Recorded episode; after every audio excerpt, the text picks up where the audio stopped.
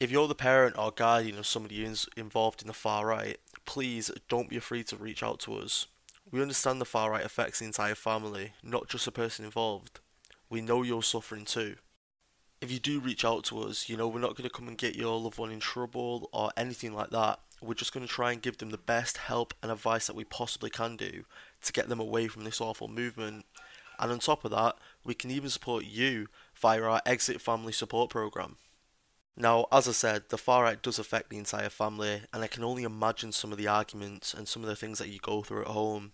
Um, as a former far right member myself, you know, when I was involved in the far right, me and my mum, we would argue all the time. Now, yes, a lot of the arguments would stem from my opinions and my thoughts uh, on certain matters at that time in my life.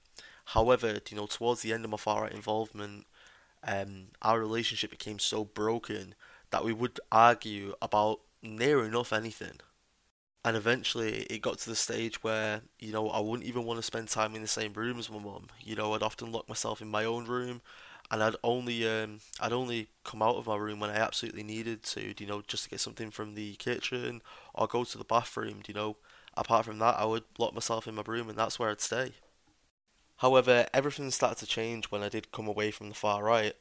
Um, you know, it, it didn't change overnight. It did take time. You know, um, it, it took baby steps. I won't lie.